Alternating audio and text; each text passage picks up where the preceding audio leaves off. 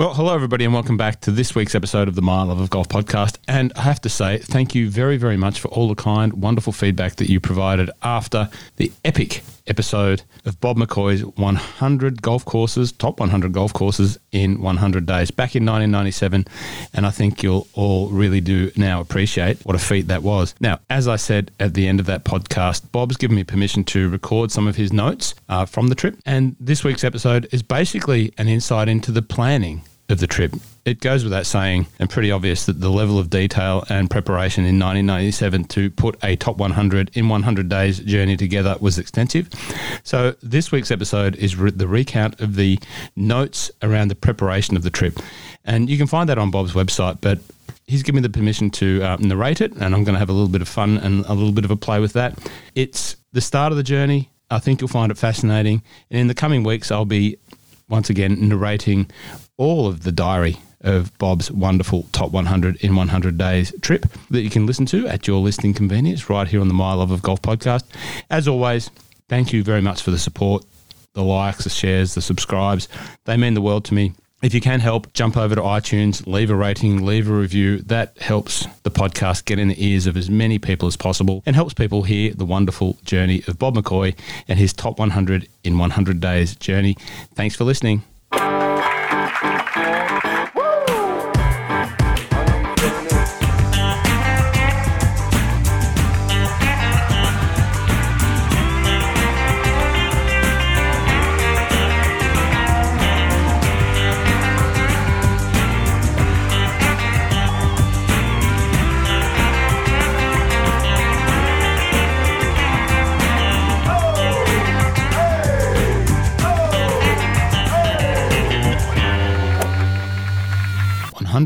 100 by Bob McCoy. Introduction Why? How did the idea of playing the top 100 courses in the world in 100 consecutive days get started? In November 1988, while on a trip around the world to complete playing the top 100, I began to wonder what to do for an encore. After completion of the top 100, the obvious sense of accomplishment was mixed with a sense of disappointment that there were no more worlds to conquer. The fun of planning and executing the various trips was like a drug. Once a high had been reached, something more powerful had to be tried to even hit a higher high. Furthermore, I had a group of friends around the world that I wanted to visit again. During the November 1988 trip, while being interviewed for an article in a Japanese golf magazine, I was asked what I was going to do after completing the top 100. I casually said I was going to play them in 100 consecutive days. Subsequently, I established a relationship with the famous golf writer Herbert Warren Wind, this very articulate and thoughtful man was kind enough to write in February 1994 For all your entertaining accounts of the clubs and courses you visit each year, I find myself musing. This guy is not only a fountain of golf knowledge, he is one of the great travellers of all time. Planes may be cancelled, his precise meetings with old and new friends may need adjustment, and the courses he has arranged to play may be in terrible shape because of freakish weather, but this guy can adjust to any and all conditions. He is one of the great travellers of all time like the hero of Jules Verne's Around the World in 80 Days. The other major influence was the evolution of the idea of writing a book. In 1985, I began to publish a brief newsletter called The Odyssey, which was sent to my friends as a way to keep them informed of my golf travels. Before 1985, the normal routine was to play a course with one, two, or three interesting members, have some refreshments afterwards, quickly travel on to the next course, and then write thank you letters at the conclusion of the trip. However, because many of these people expressed a genuine interest in my travels, I thought a brief yearly review might be of some interest. The first O was a simple, crude, and totally candid four page effort sent to about 100 friends. A much longer version was mailed out at the end of 1986. And a curious thing began to happen. I began to receive letters from strangers thanking me for creating the annual travelogue and saying that I had received a photocopy from so and so. Well, I did not know the author of the letter and did not even know so and so. This phenomenon was both pleasing and a source of concern. Obviously, I was flattered that I was creating a document worthy of a written response from total strangers. On the other hand, I was concerned that I had lost control of the distribution because I did not want to offend in any way any of the kind people who had afforded me the opportunity to play their courses. I felt I had to be circumspect in what I said. Thus, the totally candid direction of future O's was curtailed with negative comments kept to a minimum. The unsolicited letters kept rolling in, and their content plus encouragement from old friends leads me to believe that I can make a contribution to golf by writing a book. The book will discuss all of the world top 100 courses and where they deserve to be on the list, and the noteworthy features of each course. Thus, the reason for the 1997 trip was to create a challenge and to do something no one else had accomplished. However, it also developed into an in depth field trip to gather information and impressions about each course. I asked the contact at each course to provide someone who was knowledgeable about the architectural evolution of the course. Many responded positively. A few could have cared less. Creating the itinerary. In May 1996, I purchased three large magnetic boards on which was written each of the 100 days. Also purchased were 100 magnets with a clip at the end to hold a piece of paper containing each course name. Thus, it was easy to move the names around. The most logical time to start the trip was late April. My business is seasonal, with the heavy work over by late April. Thus, I was in the enviable position of being able to tell my clients that the office would be closed for 100 days without upsetting them. In fact, one company sent a gift of balls, gloves, and a hat. Other considerations were Seminole's closing before the summer on Mother's Day, usually the second Sunday in May, and Augusta's closing in mid May. Because both hemispheres had to be visited, it was best to find the most temperate winter climate, and that certainly was the southern hemisphere palm trees in Sydney, Australia, and Durban, South Africa. At that point, the question was the order of play. It was desirable to do as many as possible of the US courses during their optimum weather season. This meant the southern part first and the northern part last. I also wanted to drive my own car as much as possible to avoid short haul airplane flights and rental car expense, including drop off charges. As you can see, the schedule started with the southeastern part of the US, including the Dominican Republic, followed by the rest of the southern and western parts of the country, including Mexico. San Francisco was a good overseas jump off point to Japan, New Zealand, Australia, and South Africa. Then it was on to the British Isles and Ireland, followed by Portugal, Spain, and France, and finally back into the US to do the northern part of the country as well as Canada. During this part of the US in July, had the added benefit of missing the complications created by the many three and four day member guest tournaments, which traditionally are held in June. The next stage in creating the itinerary was to consult with Gordon Dalgleish of Perry Golf, a travel agent based in Atlanta specialising in golf trips to Scotland and Ireland.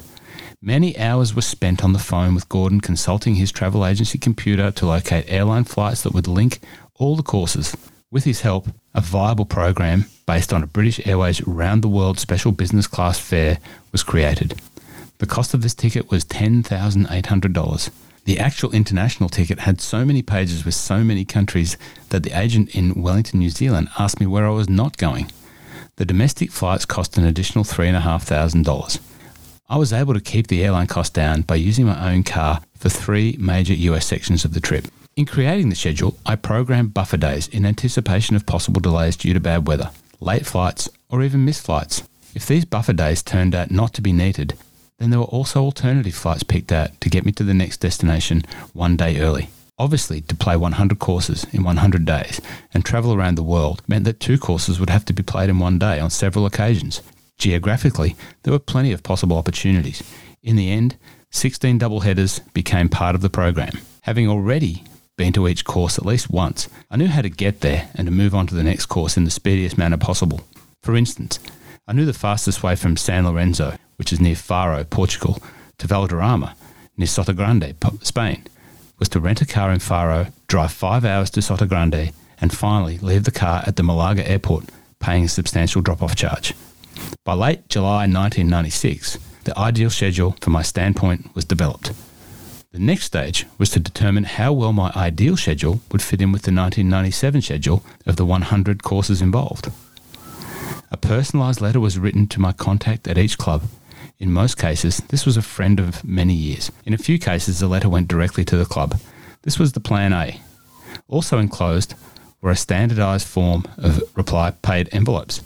Everyone was asked to check the 1996 club schedule and try to guess if the 1997 schedule might produce a significant conflict. An early starting time was also requested, preferably the first one of the day. Over the next two months, 92 specific and positive responses were received. For the eight no or two vague responses, Plan B was activated. That meant calling on friends who might know someone at the problem club or writing to the club direct. When moving my base of operation from New Jersey to Florida in late October, I debated whether to bring the three bulky magnetic boards because the schedule seemed to be in good shape. Bringing the boards south proved to be a very wise decision. In February 1997, reconfirming letters were sent to all concerned. At that point, the schedule looked firm. However, as you will read, the deck had to be reshuffled twice more before liftoff day, and further revisions had to be made as the trip progressed. It was obvious at the outset of the project that the flexibility was the magic word in planning and executing the trip. At this point, the single most valuable piece of equipment was the fax. I'm a firm believer in spending as much time as possible on the planning stage of a trip. I have learned the hard way, and no matter how much you try to anticipate every eventuality, there will always be some unexpected hurdle or hurdles. The goal is to keep the unexpected to an absolute minimum. The final itinerary for the trip was a single spaced seven page document containing 150 names of individuals along with 250 phone and fax numbers. Perry Golf used as the contact point was extremely helpful in coping with the changes that came up during the trip. Course access. As most of you know, just getting on some of the top 100 courses is almost impossible, to say nothing about trying for a specific day and a specific hour. Having friends all over the world made my trip a possibility, Unless otherwise noted in the blow by blow account of the trip, all the courses played are private. On 45 courses, you must play with a member. On another 30 private courses, you can play at certain times without a member, mostly in the UK and Australia, but need a proper introduction, such as being a member of a private club. On modern day real estate related courses, you have to play with a member. There are also eight resort courses and three public access courses. Finally, there is one course, Shadow Creek, that falls into the other category. Basically, you must be a high roller or a friend of the owner, subsequently available for $1,000 green fee. Possible publicity. Possible publicity. In the early stages of planning the trip, I envisaged all sorts of possible related activities. To defray the expense of the trip, I thought of corporate sponsorship, such as Titleist, FootJoy, Cobra, golf clubs, balls, shoes, socks, and hat, bags, AT&T, demonstration of worldwide communication capability including nightly updates on the internet, and an airline such as British Airways.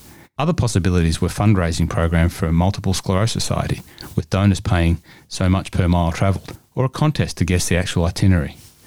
All these ideas quickly evaporated because of the need to respect the privacy of the clubs involved. A few of them wanted absolutely no publicity, Sports Illustrated contacted me in February expressing a desire to run a three page article, including a map, to be published in April. Golf Magazine also thought about running articles during each month of the trip.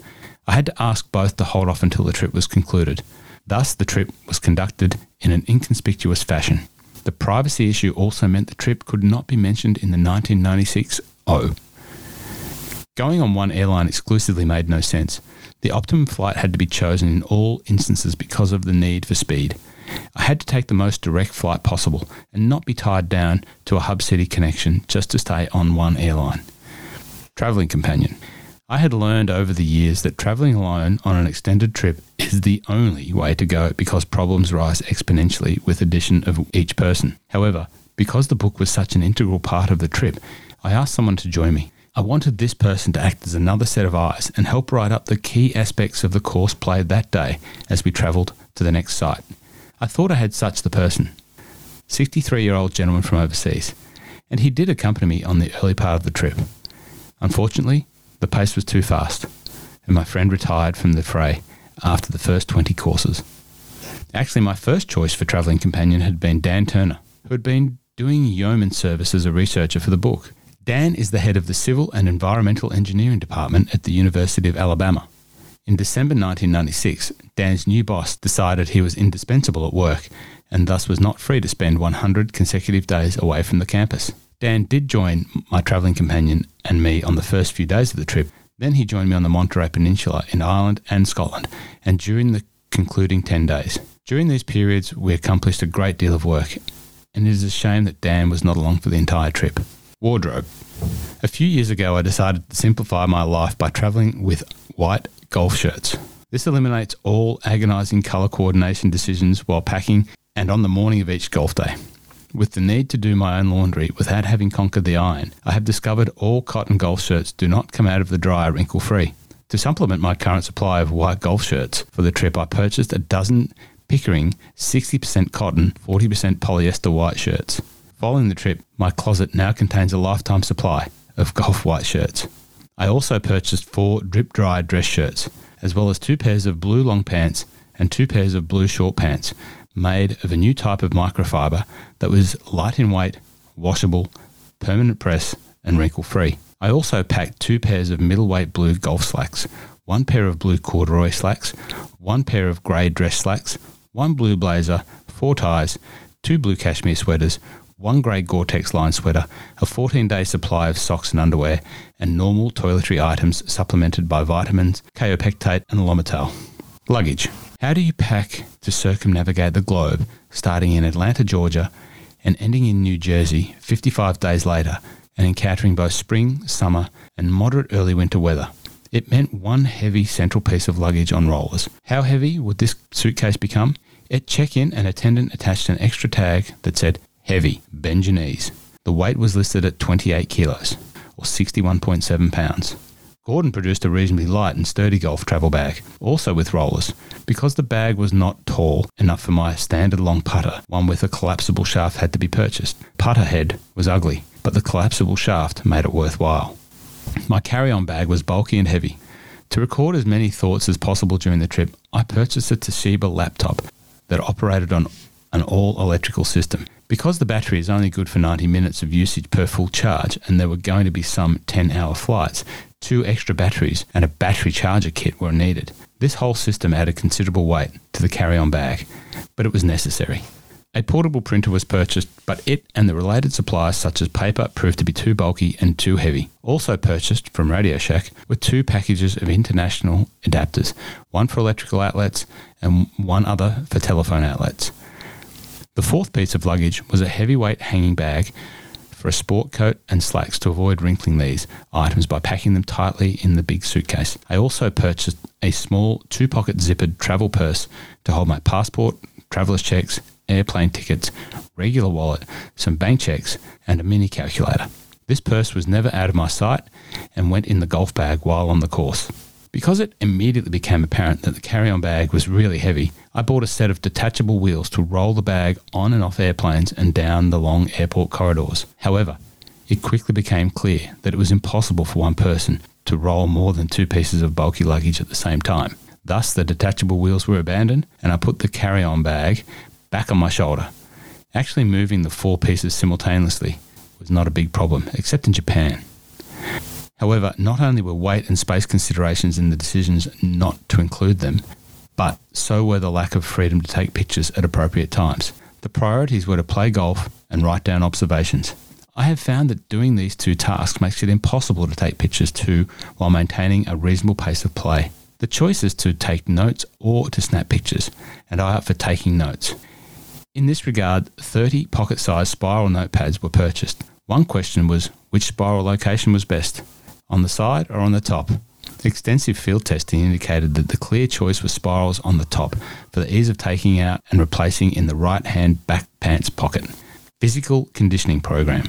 I am not a physical fitness freak, but I did not want to have the trip fail because some part of my body fell to pieces. That meant a fairly serious exercise program had to be performed on a 58 year old body. Actually, I have been on a semi regular exercise program for the past few years. So I just became more dedicated to following it, at least three times a week, starting in the summer of 1996. The program consists of extensive stretching, 10 to 15 minutes on a stair climber, 10 to 15 minutes on a stationary bike, and 20 to 25 minutes on a treadmill whose elevation can be adjusted. I also spent the winter season carrying my bag in order to increase my stamina. Clearly, the program worked because no body part failed, even for one day. I certainly would not characterize myself as an Ironman, but for at least 100 days of my life, I can modestly put myself in that category. McCoy Power Reports. Most of my friends think I'm fully retired, but in fact, I run a successful business, McCoy Power Reports, or MPR. I publish nine formal reports a year. I publish nine formal reports a year, plus some interim reports on worldwide market shares for electric power generating equipment and services. It is a $100 billion a year industry, and my paying customer base includes companies such as GE, Siemens, ABB, GEC Alstom, and Mitsubishi in Japan. In early April, the following notice was sent to all my customers. Please be advised that I'll be out of the country from late April through early August.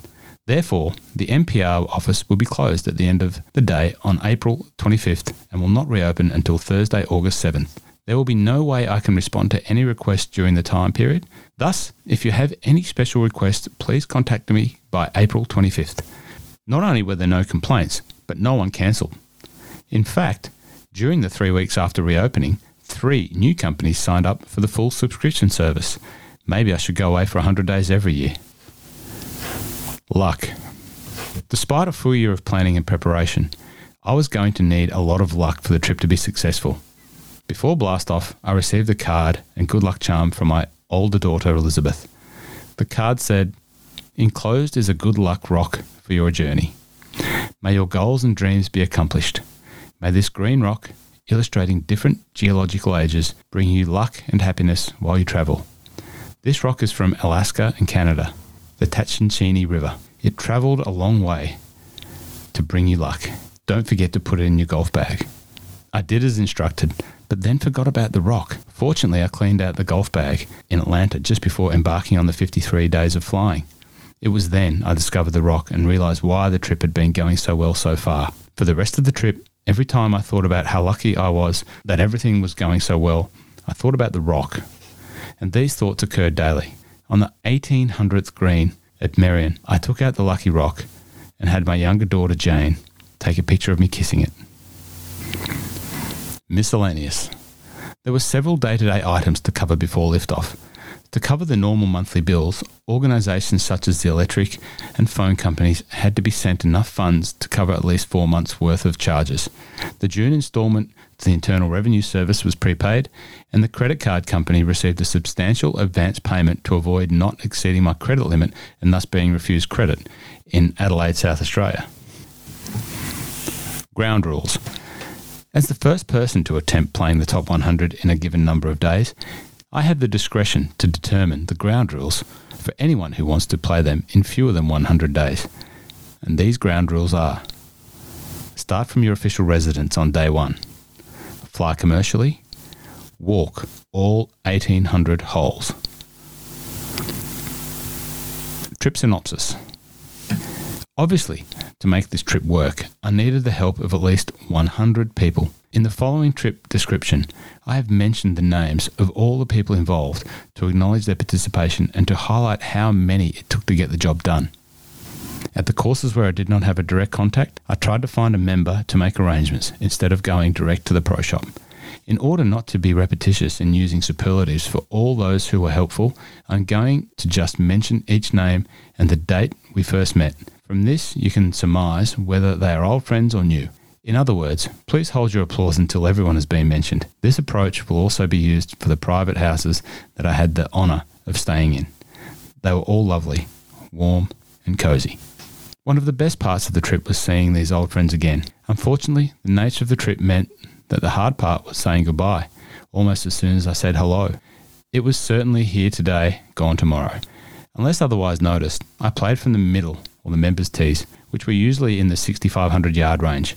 I'm not long enough off the tee to enjoy playing from the tips. The strategy for this blow by blow, definitely not stroke by stroke, account of the trip is to give you an indication of how I arrived at each course, who was involved in the arrangements, and any interesting anecdotes. I thought it would be useful to mention the world ranking, course age, designer, and my playing relationship with each course. Most of the courses are not being discussed in any detail. Individual detail for many of the courses can be located in that O, where the year last played is indicated in the following daily diary. My book will cover many of the significant aspects of each course, also mention the names of eating establishments and places where I slept.